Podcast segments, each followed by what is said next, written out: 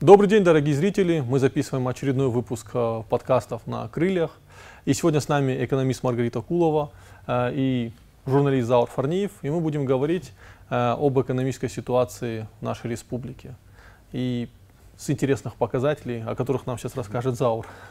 Ну, на самом всех приветствую. На самом деле мне захотелось поговорить с, Маргарит, с Маргаритой Куловой после того, как я увидел практически две взаимоисключающие информации, две взаимоисключающие новости касательно нашей экономики. В частности, первая.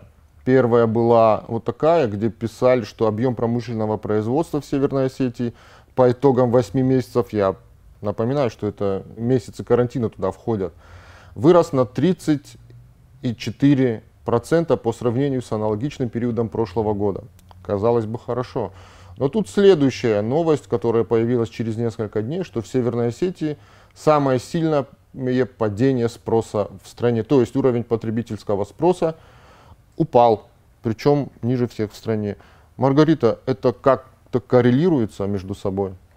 Да, думаю, как раз это говорит о том, что рост производства в республике а, при падении, очень сильном падении потребительского спроса, наверное, является, ну, не то чтобы искусственным, но, скажем так, не настоящим. То есть как не настоящим?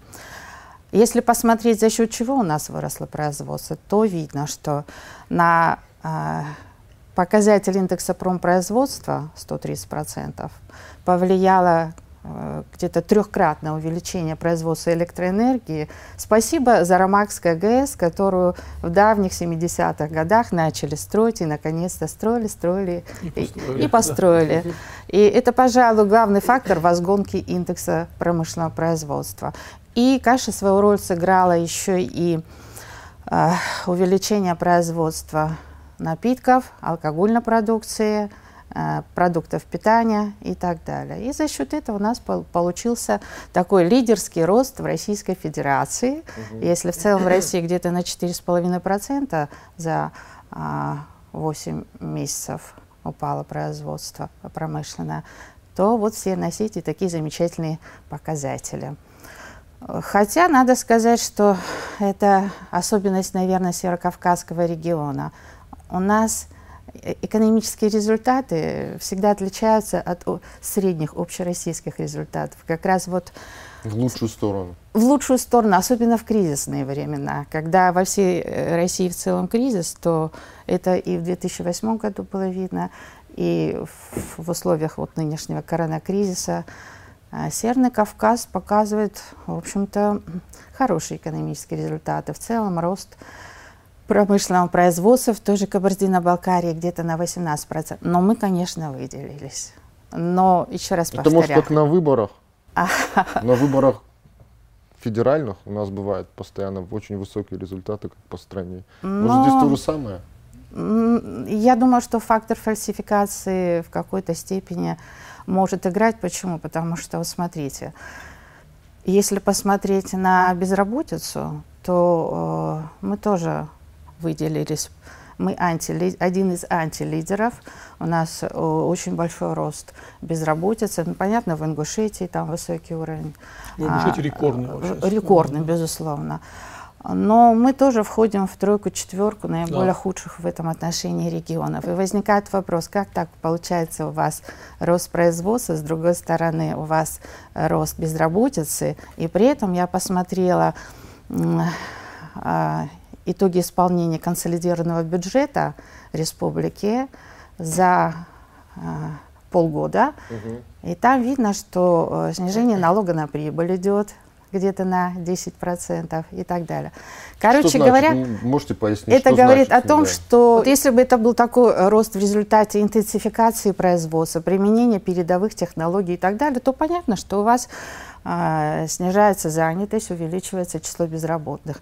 Но если остается опция такая, как где-то фальсификации, где-то такой в какой-то степени искусственный рост, то вот это то, что мы имеем, вот эти 130%. Причем я так вот посмотрела, а, где-то в 2013 году у нас тоже был такой вот лидерский рост промышленном производстве, это вот при прошлом правительстве, mm-hmm. где-то на уровне 20 чем-то процентов.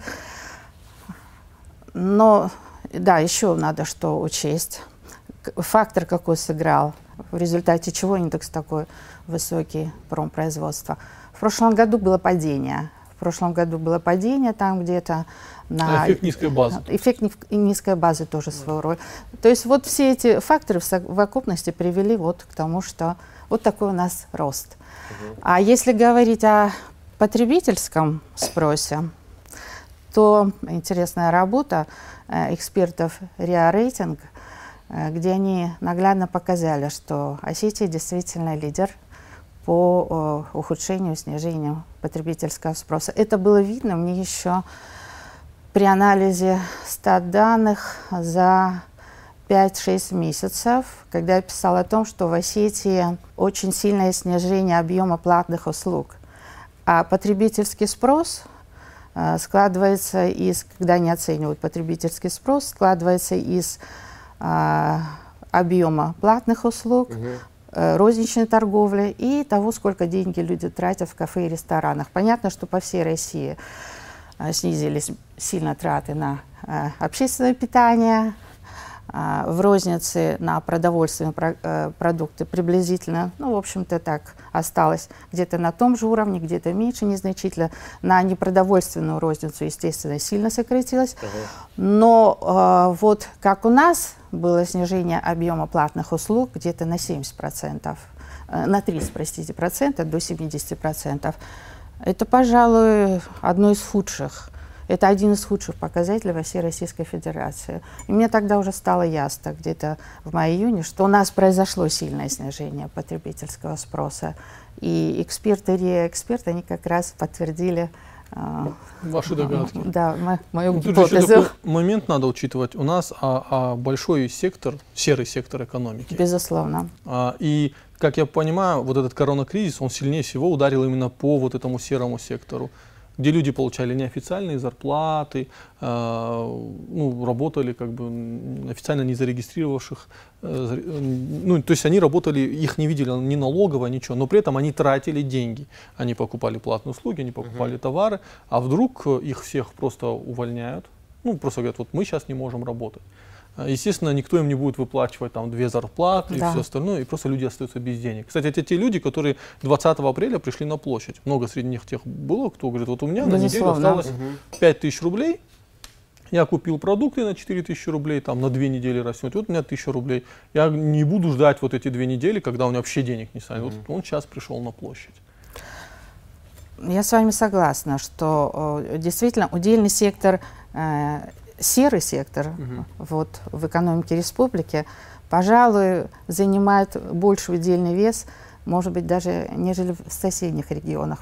Можно так вот оценивать то, что ну, произошло Я с потребительским спросом. Помню, что Осетия и Ингушетия, по-моему, лидеры по размеру вот да. этого теневого сектора экономики. И мы занимались а, анализом того, что явилось э, социально-экономическими предпосылками протестного потенциала, в республике, который проявился 20 апреля. И, безусловно, э, одним из факторов, как вы говорите, стало как раз-таки очень сильное ухудшение материального положения людей. И в интервью люди говорили об этом, что да, действительно, помимо фактора информационного, то есть недостаточно работы по разъяснению. Uh-huh. опасности и риска коронавируса, помимо фактора, скажем, назовем это так, относительно отдельного личностного. Угу.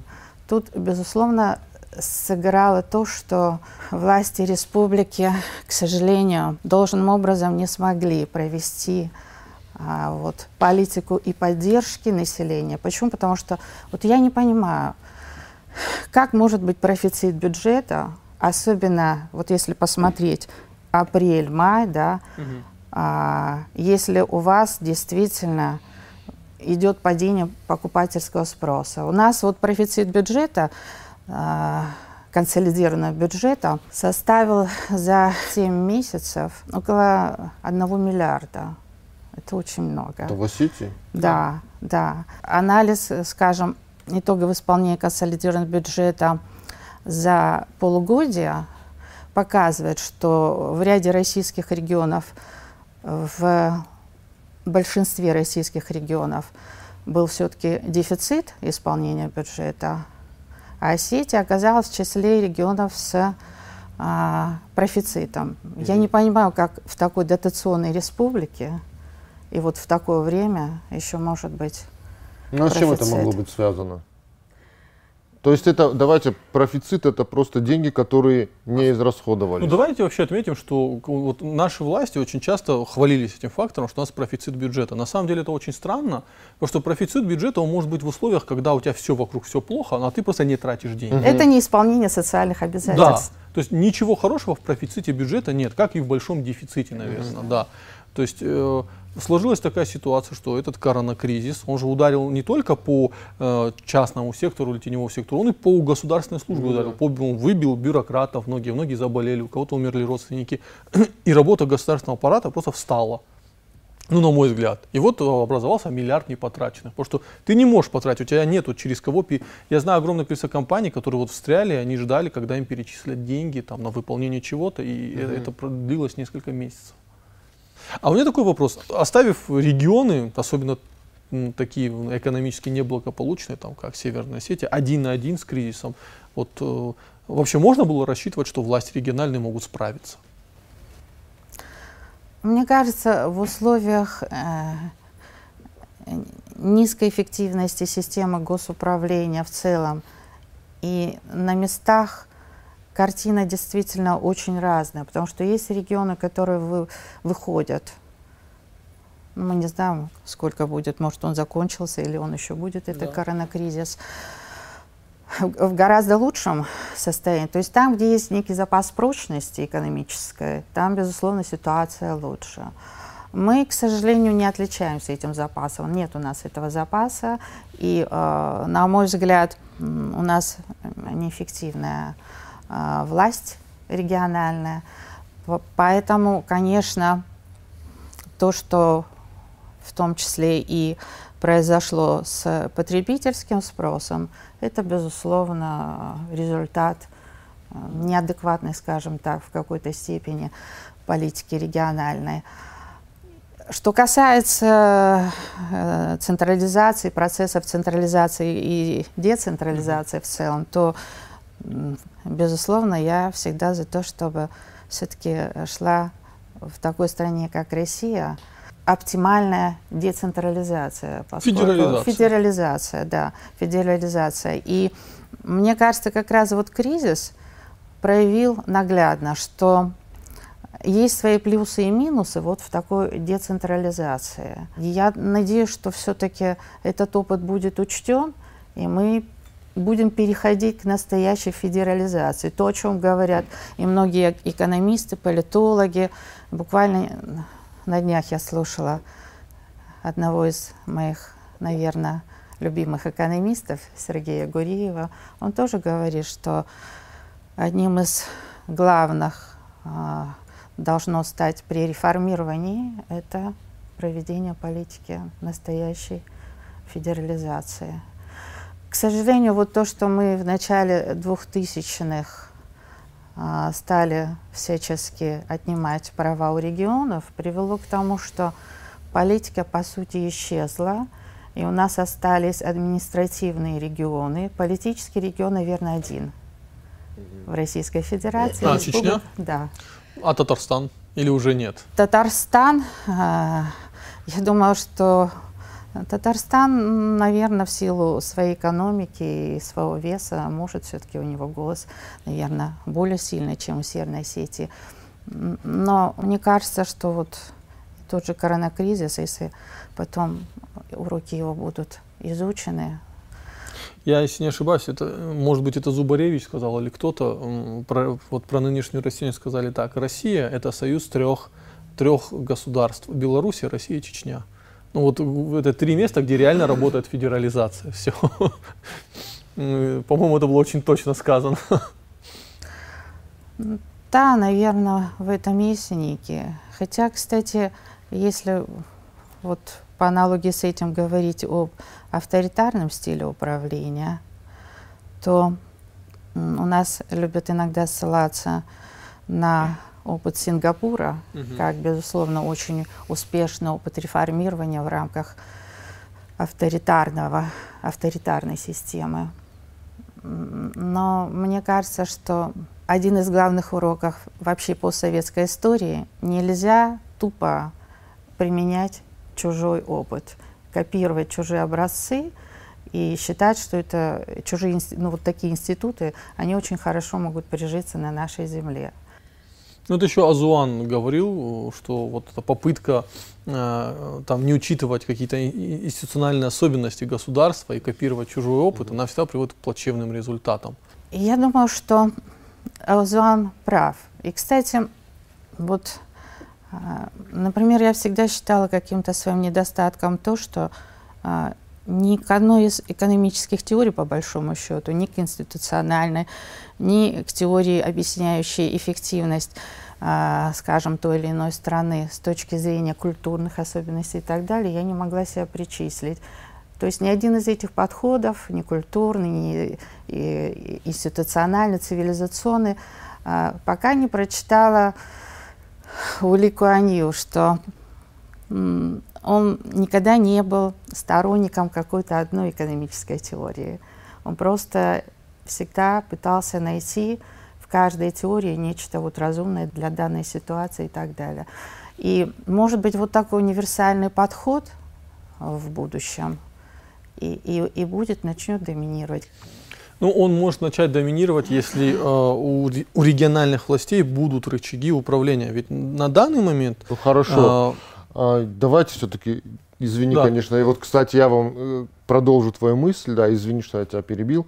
Вот по поводу того, что ты сказал, э, рычаги, если будут у регионалов, да? да. Вот в данном случае, да, вот если взять того же самого нашего главу республики, вот если у него будут рычаги, как по-вашему, он с- с- есть вариант что-то сделать, потому что мы же говорим не только об одном человеке, мы говорим о людях, которые его окружают, среди которых, ну давайте откровенно, да, ну нету профессионалов, которые действительно могут посмотреть на ситуацию общо. Я на твой вопрос отвечу, но мы должны учитывать Битарова не который сейчас, а Битаров, который вот пришел к власти только-только. И вот э, Битаров, который пришел к власти э, в результате народных выборов, ну, его реально поддержали. Битаров, который участвовал до этого ну, в дебатах, говорил о своей команде, кто у него будет. И Битаров, которого назначил Путин, это были бы два разных Битарова, ну, на мой взгляд. Как бы. Мне кажется, вот есть св- свой э, такой смысл в том, что вы, вы говорите. Хотя вот смотрите, вот мы сегодня наблюдаем кризис лидерства по всему миру. Да. Это Да? Особенно вот на последних этих дебатах американских, да, когда выходят двое Мало таких. адекватных людей, ну так-то, по А. Не, Тут я- дело даже не в Трамп этом, а дело велик. в том, что, да, дело в том, носителями, носителями какой вот идеологии, философии они являются. Вот что главное. Насколько они э, понимают происходящее в мире и э, какие ответы на вызовы они предлагают. Вот что главное. Дебаты были очень скучные, и хотя я Трампа, который Джеба Буша просто уничтожал на предыдущих дебатах и благодаря этому стал президентом, вот эти дебаты с Байденом оказались, ну, правда, очень скучные, ну, очень. Потому что, на мой взгляд, они политики вчерашнего дня. Почему? Потому что э, в какой-то степени сегодня нужны политики, где-то мыслители, те, кто могут предложить некий путь продвижения к будущему. Эти люди не способны генерировать такие идеи, к сожалению. И у них есть, безусловно, достоинства и так далее. И, Не, э, ну ладно, в Америке таких людей нет. Что у нас тогда в России происходит? Если переходить на нашу практику, то вот, например, у нас э, часто обычно любят обсуждать, вот если этот руководитель уйдет, тот придет и так далее. И мне иногда смешно это слушать. Почему? Потому что я не вижу за э, какими-то другими кандидатами идеи, мысли, что делать в Осетии. И в этом смысле мне понравилась эм, программа Сергея Гуреева «Что делать?». Вот, вот эта общественная дискуссия, наверное, сегодня действительно нужна. Безусловно. А может ли реализовываться программа? Вот смотрите, вот есть большая Россия, есть маленькая Осетия. Можем ли мы в маленькой Осетии реализовать ту программу, которая будет, скажем, не совпадает с генеральной линией партии во всей России. Вот в чем проблема. И, это ну, а хорошее. в чем линия партии? Это же тоже странно. Мы же Да тоже какая, не бы- смотри, вот, э, во-первых, линии партии нет. Линия партии это просто удержать максимально власть, э, э, минимально потратив на это ресурсы, потому что ресурсы надо выводить в Кипр, понимаешь, или на Виргинские острова. Вот. А, вот может ли маленькая Осетия в рамках вот текущей российской в кавычках федерации сделать какое-то экономическое чудо? У меня, ну, на мой взгляд, нет, просто. Потому что ты э, не можешь влиять на налоговую политику, Мгм. ты не можешь влиять на бюджетную политику. Сейчас Осетия, где нету министра финансов уже сколько лет, она, ну, вот в любо- вообще любая маленькая республика, прежде чем верстать бюджет, прочее, все идет на согласование туда. Москве может что-то не нравится, приходить сюда. Ну, то есть вот э, нету возможности самостоятельности. Да, такая самостоятельность может привести к ошибкам, к кризисам каким-то, да, но в то же время нам только через кризис мы можем прийти к каким-то э, хорошим решениям. Давайте на конкретном примере. Вот есть такой грант «Агростартап», да? А, Его должны были запустить, ну, запущен он 17 июля. До Мгм. этого я разговариваю с фермерами, они мне говорят, на сайте Министерства сельского хозяйства республики есть только приказ Мгм. о том, что начнется конкурс, но нет ни а, документов, какие нужны, никакой-либо информации, как их заполнять и так далее.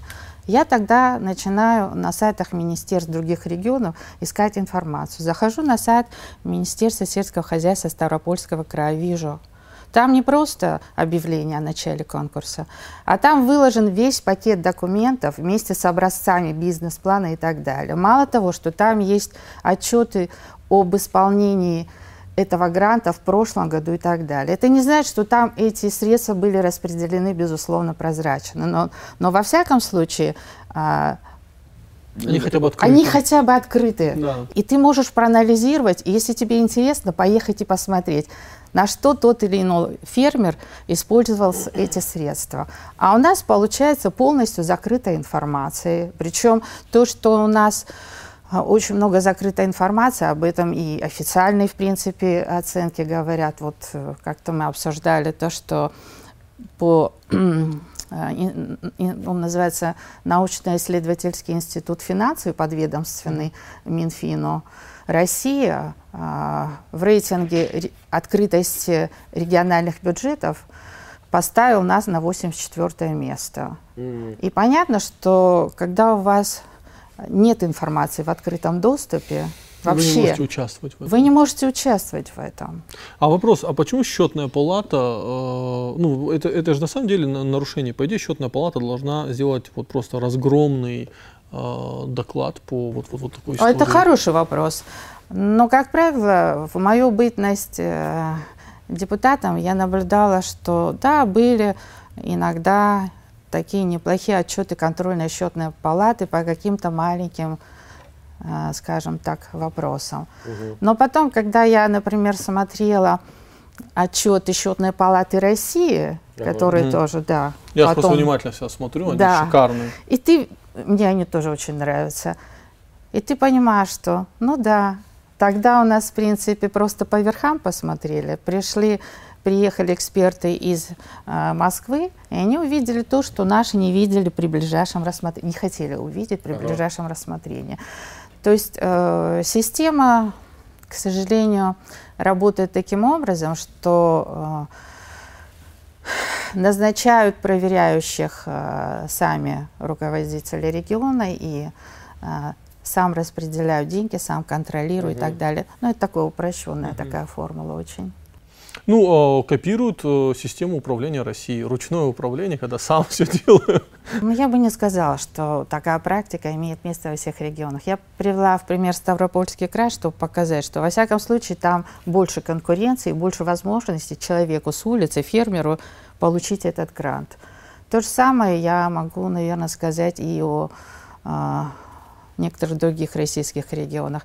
До начала передачи мы с вами говорили о том, что, наверное, сегодня экономической звездой Северного Кавказа является Дагестан. Мгм. И э, как раз один из факторов э, это то, что там больше конкуренции. Там есть этническая конкуренция, и она а, каким-то образом не то что трансформируется, но а, связана с экономической конкуренцией и так далее. Угу. И там идут процессы развития, ну да, модернизации, ну и архаизации, когда сельское население приезжает в Махачкал. Но в любом случае там идет развитие, движение, изменения. А, в нашем регионе, мне кажется, а, изменений очень мало. Ну, может, это связано с э, просто, э, ну, как демография, она как королева всего. Вот эта демографическая ситуация, когда огромное количество населения, работоспособного населения, они двигают экономику. А у нас с демографией ситуация не очень хорошая, ну, учитывая, что... Здесь это тоже. Да? Ну, у нас, это играет, но... Владикавказ, он съедает село, люди из сел уезжают во Владикавказ, но при этом население Владикавказа уже 5 или 6 лет не растет, потому что отсюда очень большой отток людей в другие регионы, в Москву. Москва, она стала агрегатором мозгов да, в России. Вот и у нас из Осетии просто сумасшедший отток людей, более-менее талантливых, вот это даже история была, когда вот коронавирус случился, а, вот перед коронавирусом из Москвы, я знаю лично, активно перетягивали анестезиологов хороших. То есть у нас сейчас в Осетии очень мало анестезиологов. И они не соглашались, конечно. Да, не, многие согласились. Серьезно? История, вот история, вот моя личная история. А, мне надо было там а, дочери сделать анестезиологию с помощью газа сиваран. Да, это такой новый метод, он, скажем, менее вреден нашел одного анестезиолога, который это не смог сделать, но и то при разговоре с ним он просто говорил, что ну я, наверное, через несколько месяцев уеду в Москву, там платят ну, несопоставимо больше. Ну да, значит, надо создавать условия для того, чтобы те же молодые люди видели для себя перспективы. Когда мы проводили анкетирование э, студентов, и э, когда я вижу, что ну, практически из 10 человек, например, 9 видят свое будущее за пределами Осетии, и на вопрос, почему, отвечают, а что, где здесь я могу найти для себя работу, угу. то вопрос в том, что взрослые для этой молодежи не создают э, возможности для их реализации. Но проблема в том, что и для многих взрослых людей нет таких возможностей чтобы себя ну, реализовать? Я человек, который вот на текущем государстве, на текущей бюрократии, да, поставил крест. Она не будет реализовывать никаких для нас возможностей. Она, единственная задача этой бюрократии – не мешайте. Mm-hmm. Да, потому что они больше, на мой взгляд, занимаются вредительскими процессами. Я сейчас не говорю об Осетии, а в целом о России. Но в то же время у нас же есть возможность, я знаю много ребят здесь, которые, э, будучи студентами, Э, делают проекты там, для Силиконовой mm-hmm. долины, для Новосибирска, и там занимаются там, программированием, кодингом, да, и зарабатывают здесь. При этом тратят они здесь гораздо меньше, значит экономят гораздо больше денег. То есть ну, нам вот населению надо, это как у, у Жванецкого, да, там вот, вот э, есть хороший монолог, когда он государство спрашивает, народ, а ты чем занимаешься? А, не, ничем. Ну, вы идите, мы тут сами разберемся. Вот может нам самим как-то понимать, что надо там создавать, может, удаленные рабочие места. Не, ну как удаленные рабочие места? Когда говорят про удаленные рабочие места, ну это же совершенно узкий сектор какой-то, Алик. Ну вот смотри, удаленные рабочие места, если человек, допустим, занимается стройкой, если человек, ну, всю жизнь сидел в магазине, продавал, ну, на удаленку это, не, не, не, это я с тобой согласен. Ну, во-первых, стройка у нас в Осетии вроде нормальными темпами сейчас Нет, идет. я вообще, да. я Смотри, говорю. я просто 10 а, парней, а, которые зарабатывают там от 50 до 70 тысяч рублей на удаленке, угу. они вокруг себя создают уже вот эту покупательскую способность, которая генерирует рабочие места для продуктового магазина, для прочего. То есть, если в Осетии сейчас появится, допустим... Их мало, Алик. Да, да, вот э, обрати внимание. Это вот примерно, извини, у меня вот недавно был разговор с, э, вот я тоже Маргарите рассказывал, когда мы сюда шли. Недавно был такой типа круглый стол, стол который организовал Тимур Медоев, да, вот uh-huh. предпринимателем. И я вот честно уже не помню, кто там был, но один из представителей руководства да, республики, uh-huh. который занимается как раз вот этими мелкими бизнес-проектами, бизнесменами, грантами. Uh-huh. И он с гордостью рассказал о том, что вот за время по вот этого коронакризиса, пандемии, карантина. У нас, говорит, наши бизнесмены начали, наладили, говорит, связи с Германией, там, Саудовской Аравией, Францией, Англией. То есть там, говорит, они вот начали как-то сотрудничать. И я спросил у него, а какой оборот? Угу. И он тогда мне назвал сумму 80 тысяч рублей. Ну, то есть ты понимаешь, это Я к тому, что... Не, ну это очень странная цифра. Я просто знаю, что вот этот яблоневый сад, который Кациф э, делает, да, они в Саудовскую Аравию яблоки продавали. Нет, я- он говорил не про такие. А, он говорил- про мелкие да, да, говорил, про да. более мелкие. Ну, просто, ну, по факту, да, это, ну, как бы они работают вместе, там, оборот есть, но когда вот чуть-чуть вдаваться в детали, то же самое, вот то, что ты говоришь, они перешли на удаленку и создали вокруг себя там какой-то, ну, Да. условно, там, какой-то аре- а- ареал вот того, что они там тратят свои деньги. Да, но их очень мало, Али. То Я есть сог- все, все не могут писать Я с тобой программу. полностью согласен. Но смотри, Сбербанк э, переводит огромное количество Да. сотрудников на удаленку. Все корпорации. Мы сейчас получили колоссальный опыт людей. Я даже знаю компании, где во время коронавируса перевели сотрудников на удаленку. И сотрудники, вот я во внутреннем чате был, и сотрудник говорит, блин, я говорит, не понимаю, ну, даже с руководством, я не понимаю, зачем мне сейчас идти в офис. Ну вот в чем смысл? Вот я вот полгода отработал так, и, и то есть м, коронавирус заставил нас в экстренном, в экстренном этом менять модель э, работы. И в Осетии, на мой взгляд, вот может Маргарита меня поправит, появление там 10 тысяч удаленных рабочих мест, да, Не, ну, да, это, оно много. изменит э, просто колоссально республику. Хотя на самом деле, вот ну, вроде 10 тысяч это не так много. Ну, с этим Не, я ну, согласен. Если это высокотехнологичные места, это, это хорошо. А если это просто банковский клерк, который сидит вот Мгм. теперь здесь? Вот просто он не сидит там где-то, а он банковский клерк, он также заполняет бумажки, прочее, все делает. Ну, это естественный процесс, просто сейчас вот это, к- этот эксперимент ускорил Да. переход на цифровую экономику. Но э, я согласна в том, что ну, поскольку мы- мы-то, кто занимается в какой-то степени нау- научными исследованиями, мы давно работаем на удаленке, для нас это при- привычный Мгм. формат.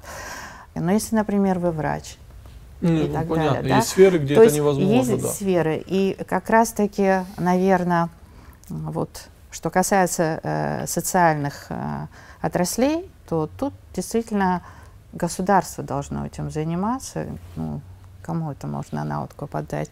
Поэтому я поддержу вашу мысль о том, что да, действительно, не надо ждать, что тебе создадут какие-то особые условия, надо самому создавать рабочие места себе и другим. Но есть профессии, где вы э, не можете таким образом Да, действовать, и тут очень важно. Знаете, в чем какая. проблема нашего народа, ну вот Астин, да? Я считаю, что вот мы больны вирусом этатизма. Вот для нас государство, вот государственная структура, встроиться в эту государственную вертикаль, это э, верх всей мечты. Для нас вот этот молох, он, э, он священен. В то время как я с другими народами Кавказа общаюсь, у них наоборот э, очень много ребят, которые думают, нет, вот меня в эту государственную систему никогда не пустят. Ну, потому что я такой, такой, секой. И для него это сразу ст- становится мотивацией создавать что-то свое. А, ведь, э, в Южной Осетии тоже, кстати, вот такая же ситуация. Поскольку невероятно раздутый э, государственный аппарат, который по факту выполняет социальную функцию, Мгм. да, мо- э, вроде хорошо, людям помогают, но с другой стороны, молодой парень, вместо того, чтобы открывать свою ферму и зарабатывать 30 тысяч рублей, он пойдет и будет сидеть за столом, за которым даже нет компьютера, э, и просто это, это еще почему про Южную Осетию говорю? Это на севере Осетии. Я вот приходил в паспортный стол, тут, э, чтобы получить какую-то бумажку, там сидел человек, у него ничего не было, он взял мою бумажку, посмотрел, с каким-то списком сравнил и поставил мне печать. Этот человек не нужен. Это, это выполняет простейшая программа. В Excel это можно сравнить, понимаешь? Вот, вот я об этом говорю. И пока э, осетины вот так свято смотрят, вот надо ребенка засунуть туда, вместо того, Мгм. чтобы пытаться что-то создавать на местах. Это же вот, вот менять психологию надо во многом. Это один фактор, я согласна с вами. Но с другой стороны, смотрите, где у нас самые высокие зарплаты? В Осетии и в других российских регионах. В некоторых российских регионах самые высокие зарплаты в IT-секторе, в других финансовом секторе. В Северной Осетии в системе госуправления. Мгм. 46 тысяч рублей. Это И- у кого такие зарплаты? Но в системе госуправления и безопасности средняя А, ну, зарплата безопасности, да. э, около 46 тысяч рублей. И этим Осетия и некоторые северокавказские республики выделяются среди всех российских регионов. Далеко не во всех российских регионах самые высокие зарплаты в системе госуправления, как я уже сказала. Поэтому родители думают, ну, ребенку гарантировать хороший доход, куда надо его устроить на работу. Мне кажется, вот э, сейчас э, действительно меняется все-таки и понимание и у родителей, и у детей. надо мечтать не, не о том, чтобы во власть попасть, а вот то, о чем вы говорите. Вот тебе пальто Базина меча, мечтаешь о чем-нибудь великом, да? Ну да. Конечно, мы должны надеяться на государство, государственный аппарат должен нам помогать.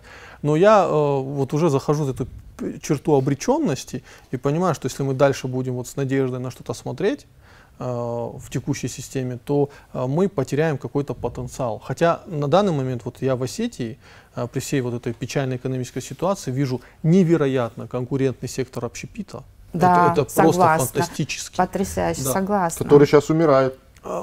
Ты знаешь, э, я не знаю, как только эта Я история знаю. закончится, я Он думаю, что он восстановится. Да, это Я мобильный знаю сектор. просто очень эм, достаточное количество людей, которые после вот этого всего они пытаются продать свой бизнес. Ну, он мобильный. И Как некому. только ситуация поменяется, э, он сразу... Потом второй момент. Э, Невероятно конкурентный сектор – это производство сладостей. Да. Просто. э, Я не знаю, вы, вы знаете, что из Чечни и Ингушетии приезжают грузовики, и они готовую продукцию закупают и увозят. А а мы, кстати, из Ингушетии, насколько знаю, орехи закупаем. Вот Это мне моя тетя рассказывала, что в советское время, наоборот, в, Чечню, в Грозно ездили, чтобы купить торт. Да, а сейчас вот, вот такая ситуация. То есть у нас на самом деле потенциал есть. Почему? Потому что у нас довольно хороший человеческий капитал. Да? Довольно, э, но э, вот, эм, вот эти люди, которых я знаю, очень талантливые, очень, вот, э, которые вроде деятельны, они в какой-то момент оказываются парализованы. Вот он начинает какую-то деятельность, а потом его парализует. Я, ну, в, чем, в чем проблема? А я понимаю, это просто эмпирический опыт. Эмпирический опыт, когда ты долго-долго что-то выстраиваешь, а потом тебе бам по голове, и, и у человека уже нету при, вот этой причинно-следственной связи между своими усилиями и успехом. И многие люди сознательно э, не пытаются свой бизнес выйти, вывести на новый уровень, потому что они знают, вот как только за эту черту зайду, э, ко мне придут и ко мне будут проблемы. Вот не секрет, что налоговая в Осетии, она же не видит э, мелкий бизнес. Многие ребята говорят, вот знаешь, хотел по-честному прийти в налоговую, и там заплатить, ну как только я заплатил копейку, я, они меня увидели, понимаешь, и они стали ко мне приходить. Я проклял тот день, когда я вообще засветился. Н- Нет, то есть нет, нет причин выходить из теневого сектора. Вот о чем. То есть у нас есть мобильные э, сектора, которые показывают, что у нас, э, м, у нас есть потенциал, но при этом мы парализованы. И вот в связи с этим вопрос, э, Маргарита, а вот, э, вот этот весь кризис, вот мы заговорили про Дагестан, вот в Дагестане, видишь, коронавирусный кризис гораздо страшные масштабы принял. Ну да. Да, и вот сейчас, я не знаю, вы наблюдали, наблюдали, как у них э, процесс выхода из этого в сравнении с Осетией? Ну, у них не такие э, потрясающие показатели, но тем не менее, но тем не менее статистика достаточно неплохая. Хотя, что касается статистики, а, помимо, условно скажем, эффекта фальсификации, что еще имеет значение, а, слышу недавно от одного российского предпринимателя, ему задают вопрос, ну что, как бизнес себя чувствует сейчас в России? Он отвечает, не знаю, я слушаю наших ведущих макроэкономистов, Сергея Гурьева и других, они говорят, что все неплохо, хорошо, а мы на земле страдаем. Мол, такое расхождение. А, То же самое вот перед началом нашей встречи э, я позвонила одной даме, предпринимателю. Я говорю, ну что, как там на поле, на земле себя чувствует бизнес? И она говорит, а, они в- занимаются непродовольственной э, розницей. Вот, говорит, приходит из налоговой, задает вопрос, почему вы платите а, зарплату минимальную, почему у вас, у вас средняя должна быть около 28 тысяч. Я им объясняю, доходы упали, откуда я возьму, я не могу платить а, своим работникам.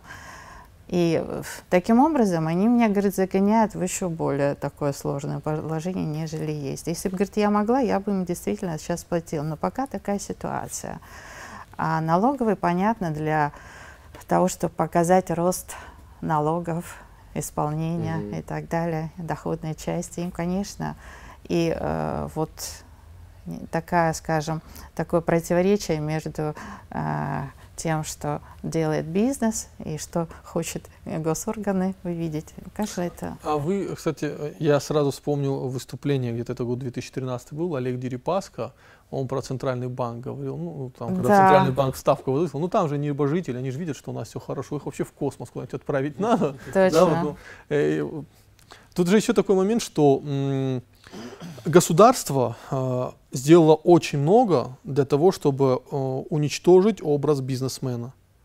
Э, вот сейчас, например, представьте, вот, э, вот эта история с налоговой, которая приходит к бизнесмену, требует от него повысить э, зарплату. Ведь э, ну, это же хорошая история, они приходят и требуют от вот этого буржуя, чтобы он платил больше. Но ведь никто не понимает, что как только он начнет платить больше, его бизнес обанкротится, и люди перестанут, э, люди просто потеряют вообще работу. Но у нас в государстве просто напрочь уничтожен а, репутация бизнесмена. То есть государство при любой возможности делает все, что это не наша проблема, это вот, вот этот бизнес, угу. вот они во всем виноваты. Хотя государственный сектор российской экономике, он занимает уже 70% частной инициативы. Вот бизнесменов, их нет практически уже, как класса физически. Ну, у нас институт репутации вообще уничтожен, я бы сказала так. К сожалению, э, понимание того, что особенно в век социальных сетей надо быть не то что осторожным, но всегда понимать, что завтра тебе могут припомнить, что ты сказал, послезавтра и так далее. Хотя короткая память тоже имеет место. Да. Но все-таки а, деловая, хорошая деловая репутация, она, она безусловно играет роль. И даже вот по нашим отдельным бизнесам мы видим, что там, где люди заботятся о своей деловой репутации, они достаточно успешно выходят за пределы Северной Осетии. Маргарита, можете прокомментировать вот сегодняшнюю новость? Я просто сейчас что-то не... Вы заговорили ага, о том, что все переходит под госконтроль. А вот сегодня стало вот депутаты от фракции «Справедливая Россия» внесли на рассмотрение парламента законопроекта о введении в России государственной монополии на производство и оборот этилового спирта. Как это может сказать? Если вдруг это будет принято, как это на Осетии может сказаться и скажется ли вообще? Имеется в виду э, не наши местные представительства, не, не, нет, конечно, Москва. Нет. Поскольку у нас, как правило, э, так называемые системные оппозиционные партии выступают с инициативами одобренными обычно все-таки угу. ведущей правящей партии «Единая Россия», то надо думать, что это не просто собственная инициатива «Справедливая Россия», это то, что, в общем-то, наверное, а, хотелось бы, я думаю, сегодня установить как раз госмонополию в связи с чем? Трудно сказать, когда начнется восстановление экономики. И многие mm экономисты, эксперты гадают, это будет через год, через два и так далее. Но пополнять же доходную часть российского бюджета надо. Да. Для этого надо всячески, где можно, находить, искать по сусекам и какие-то возможности пытаться реализовать. Поэтому, мне кажется, вот в русле такой вот политики поиска оставшихся возможностей увеличить доходную часть российского бюджета, я и вижу эту То вот есть инициативу. это как, как последняя соломинка, да, одна из... Как одна из последних, потому что доходы населения действительно падают. Вы mm-hmm. где будете искать? Тут появляются э, мысли о том, что хорошо бы опять что-нибудь продать и так далее. Mm-hmm. Ведь вот смотрите, если бы часть акций Сбербанка не была продана, да, то в первом полугодии 2000 2020 года российский бюджет, я не знаю, как он был бы сбалансирован, потому что нефтегазовые доходы, они упали где-то на 30 с лишним процентов. И только за счет того, что поступили деньги, часть перечислил Центробанк э, в бюджет федеральный, угу. и э, НДС у нас, поступления от НДС тоже выросли за счет роста процентной ставки. Только благодаря этому в первом полугодии мы кое-как все-таки относительно сбалансировали доходную и расходную часть федерального бюджета.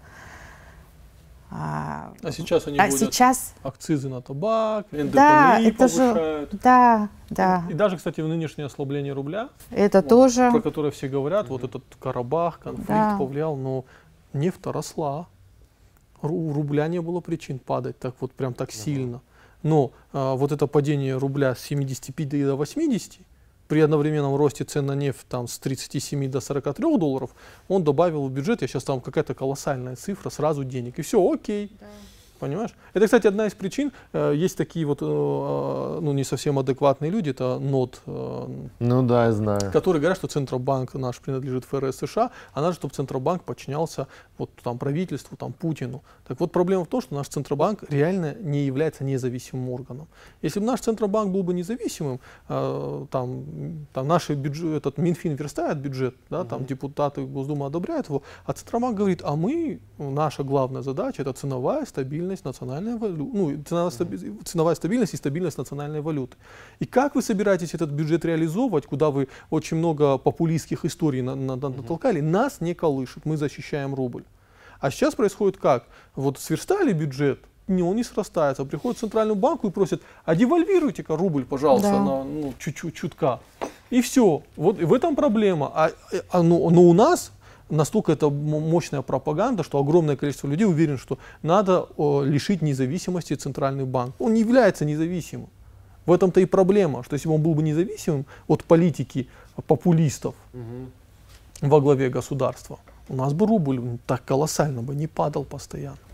У нас и процентная ставка была бы другая. Да. Ну сейчас вот э, текущая процентная ставка, которая ну, рекордно низкая. Да, для ведь нас да. Да, ведь это же тоже популизм.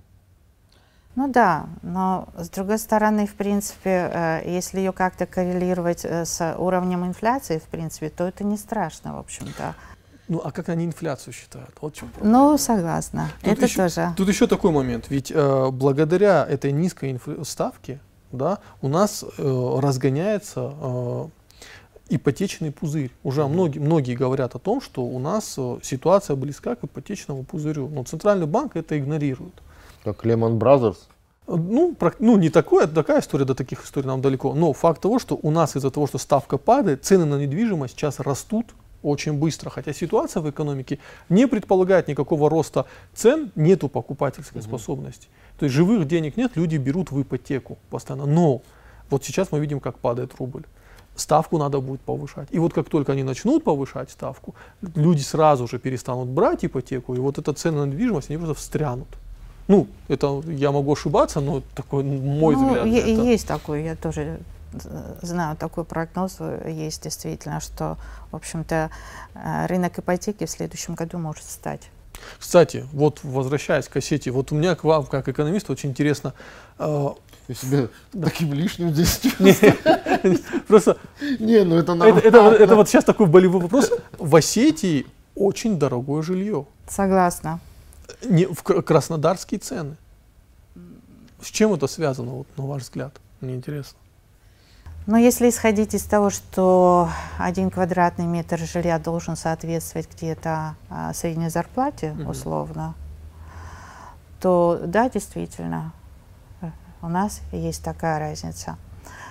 Но мне кажется, тут разные факторы. Во-первых, в какой-то степени я бы сказала так, что он достаточно монополизирован, рынок строительный, местный, я имею mm-hmm. в виду.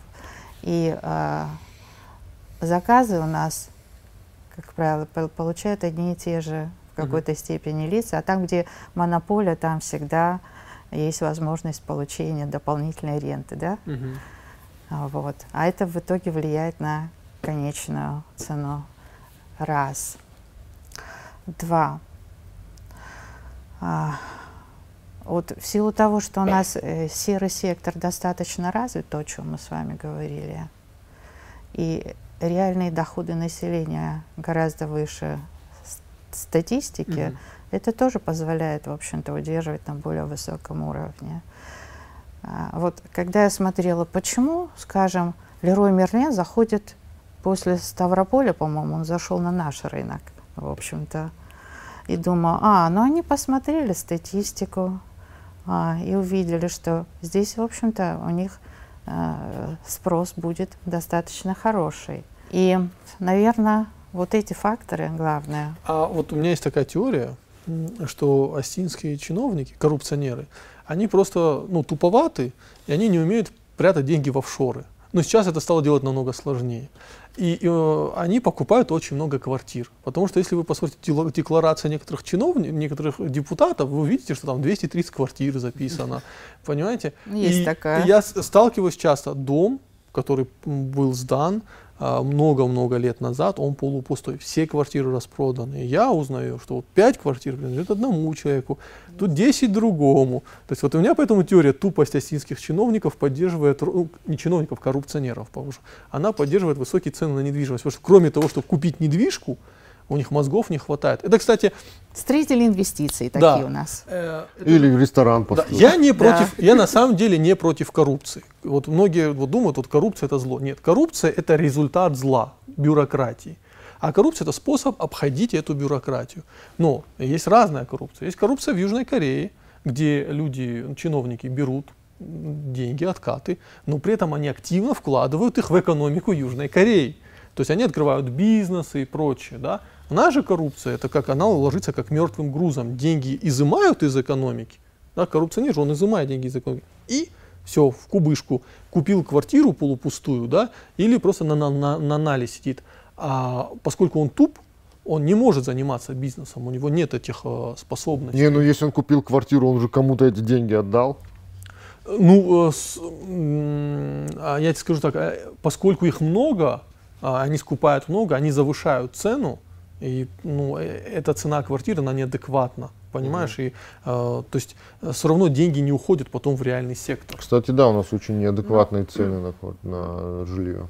Э, коррупция, она действительно действует и как песок для госмашины, и как масло. Да. В каких-то случаях она смягчает несовершенство госмашины. Например, в 90-х годах, да, вот этот спирт, вот эти все коррупционные прочие связи, они ведь в определенной степени помогли населению Северной Осетии. Серьезно помогли? Да, выжить. То есть коррупция в то время сыграла... Не согласен. Хотя, хотя, скажу, там есть и отрицательные последствия, потому Очень что много. тот бизнес, который вырос в то время, в общем-то... Нацелен и... на быстрый результат. Ну да, ну и все негативные пос последствия в следующем. Я тут даже спорить не буду. Да. да, а вот сейчас я с вами согласна, что... Я с одним чиновником говорил, он э, чиновник в московской мэрии был, который занимался э, строительным сектором. Он говорит, понимаешь, Виталик, это еще разговор в 2013 году состоялся. Знаешь, Виталик, до 2008 года взятка она была такая, которую бизнесмен легко давал, и он знал, что его вопрос решается, и она не била. И она не была заградительным процессом, она наоборот, вот она была смазочным процессом. После 2008 вот этого кризиса, да, э, взятки, ну, тогда же сильно просела экономика, а взятки выросли. И вот с этот момент взятка стала заградительной, понимаешь? Вот в чем разница. И если бы коррупционер в России был бы умный, он бы был, понимал, что ему надо опускать цену, он, он бы больше бы взяток взял, но при этом запустил бы несколько бизнесов. А эти люди, они не, ну, а они не, то есть коррупционер это что же человек, это тоже человек с какими-то определенными интеллектуальными способностями, да, он должен понимать. Есть эффективный коррупционер, есть неэффективный коррупционер.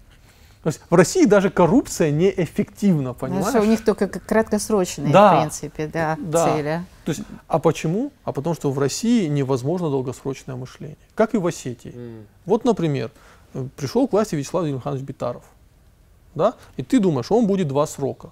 Ты, исходя его, выстраиваешь какую-то там логику развития своего бизнеса, потому что ты знаешь, в нем такой человек, Или такой человек, такой человек. Да. А его берут и второй срок ему не дают. Приходит другая команда, идет зачистка по полной. Полная.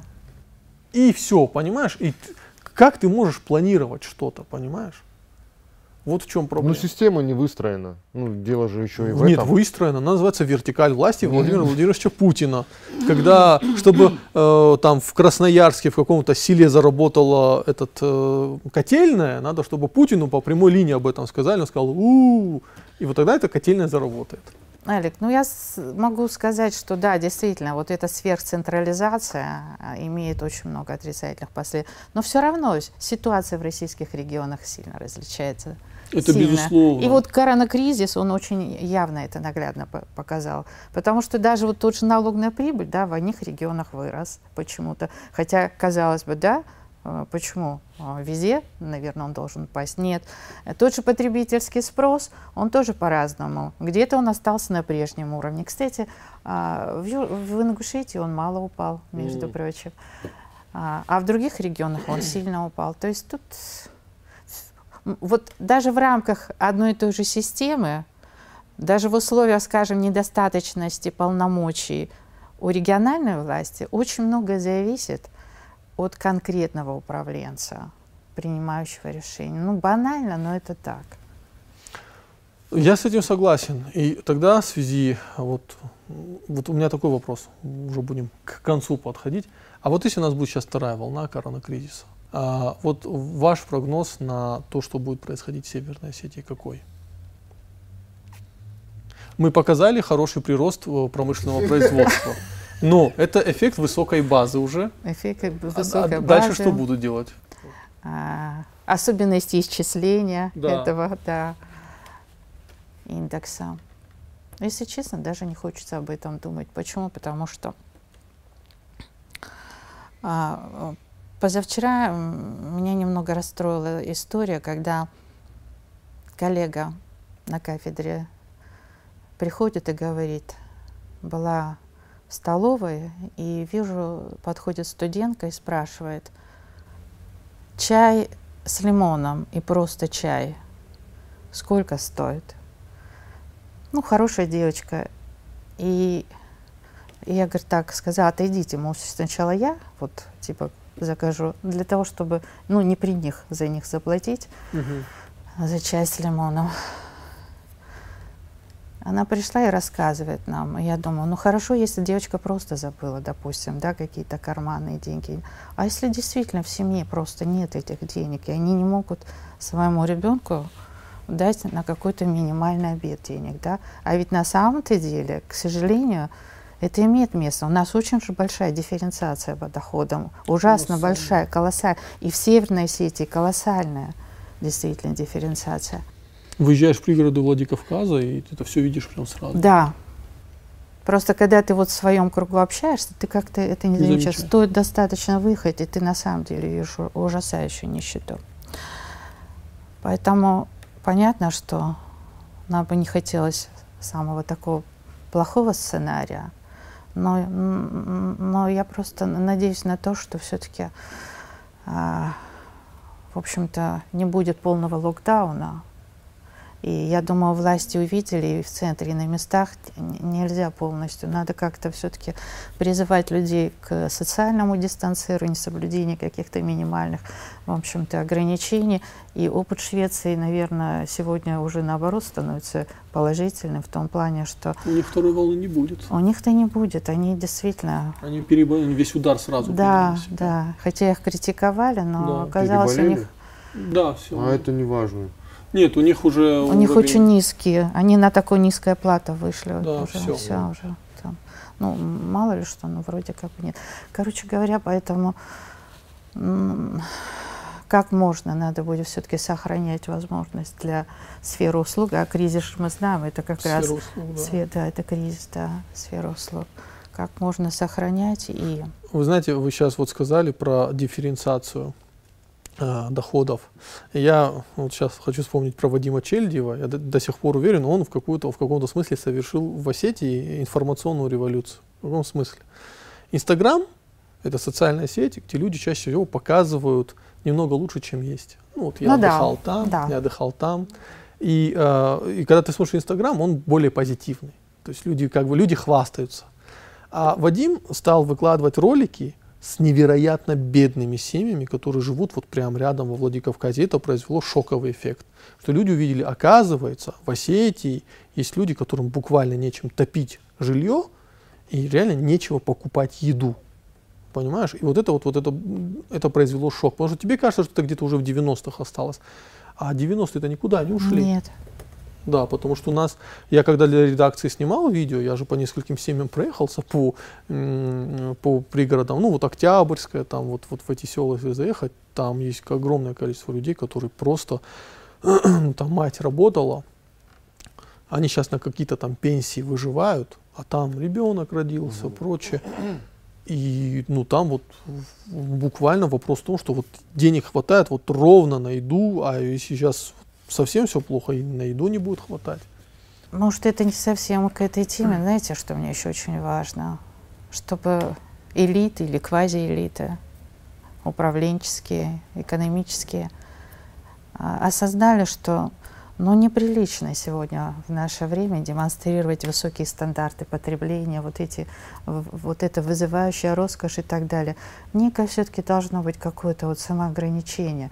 Когда ты знаешь, что рядом есть люди действительно, ну просто вот в силу определенных обстоятельств, живущие на грани, ну, мне кажется, вот этот ограничительный барьер, особенно для тех, кто во власти, потому что если ты бизнесмен, ну, ты отвечаешь за себя, за свое предприятие и так далее.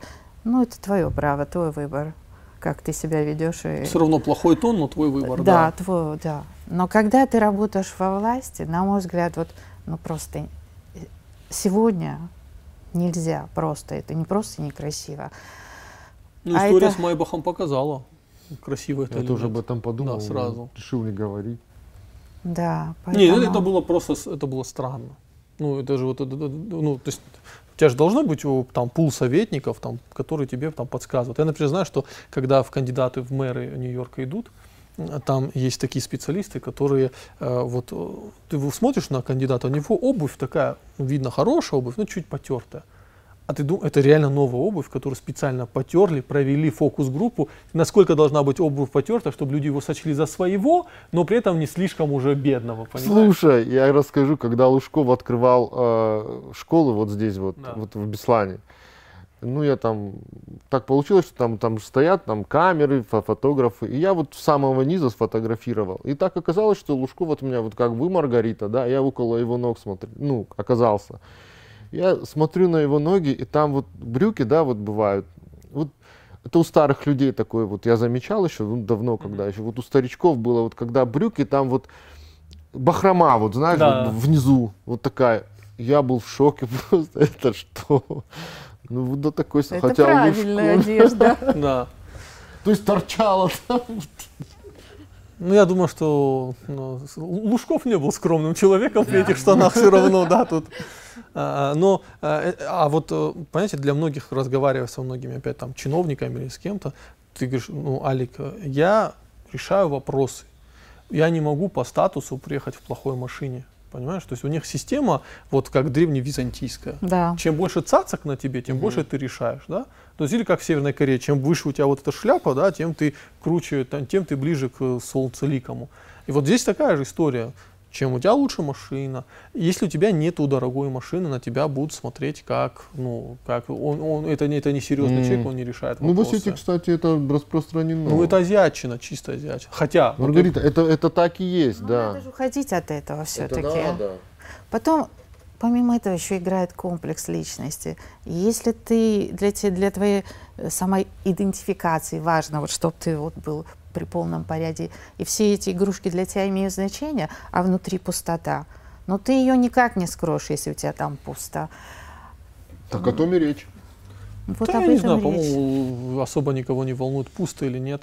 Я, кстати, сказал азиатчина, и сразу хочу, ты ошибся, потому что я как-то читал отчет о э, э, суфийских орденах в Турции, а это же сумасшедшая бизнес-система, так вот Устаз, человек, который фактически принимает решения, духовный лидер, главная ценность да, вот этого тариката, они едут на дешевых Шкодах. Там человек, то есть вот реально их там вот Накшабадийский орден, да, их там э, внутренний оборот там достигает там 15-20 миллиардов долларов в год. Mm-hmm. Да, то есть эти люди контролируют огромные сферы бизнеса. А, а он там едет на такой дешевенькой Шкоде.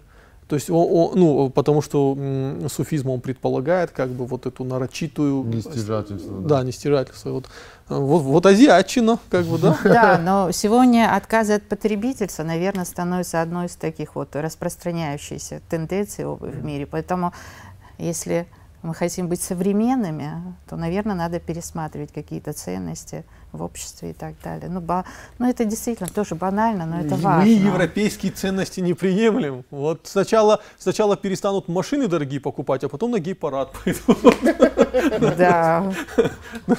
Это скрепа, это скрепа. Нужна хорошая тачка. На самом деле мы смеемся, но это немного все печально. Вот. А, но при этом наш такой экономический подкаст получился по-моему, Довольно очень интересно. да, довольно Особенно интересным. мне, потому что вы разговаривали, я смотрел. Я надеюсь, он получился не сухим. Я бы хотел, чтобы вот наши такие подкасты про экономику с вами стали, Маргарита, постоянными. Поэтому, надеюсь, там через какое-то время, когда произойдут какие-нибудь события, допустим, произойдет очередной Ну, Будет локдаун, что будет да, обсуждать. мы снова за этим столом а, поговорим. Надеюсь, уже поговорим чуть более на позитивной ноте, чем сейчас. Ну да, хотелось бы. Ну, Спасибо, дорогие зрители, что оставались с нами. Пишите комментарии, всегда рады их читать. Всего хорошего. До свидания. До свидания.